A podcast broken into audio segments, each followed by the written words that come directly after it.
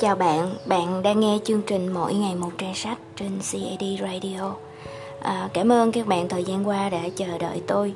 Thật ra thì vì lý do là đã bị tái nhiễm Covid lần 2 nên là thay vì cái lời hứa là mỗi ngày đều thu radio từ thứ hai đến thứ sáu và chủ nhật là chủ clip, chủ nhật cùng CD và vào trên kênh YouTube á thì tôi xin phép các bạn cho tôi được thay thế bằng chương trình mỗi ngày một trang sách và đến thứ hai tuần này thì chúng ta sẽ lại quay trở lại với những cái clip à, tự sự cũng như là về phát triển bản thân hay là tình yêu.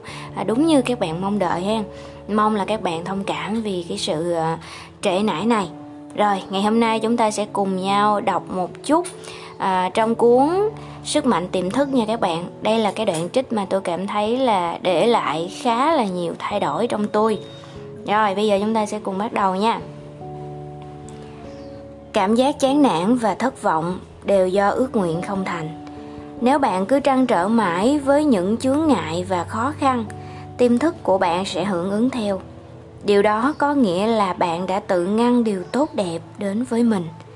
Hãy luôn giữ cho ý thức ngập tràn bởi những điều tốt đẹp nhất, và tiềm thức của bạn sẽ mô phỏng chính xác theo lối tư duy thường ngày của bạn. Hãy hình dung đến một kết quả hay giải pháp tốt đẹp cho vấn đề của bạn hãy cảm nhận sự phấn khích khi thành công.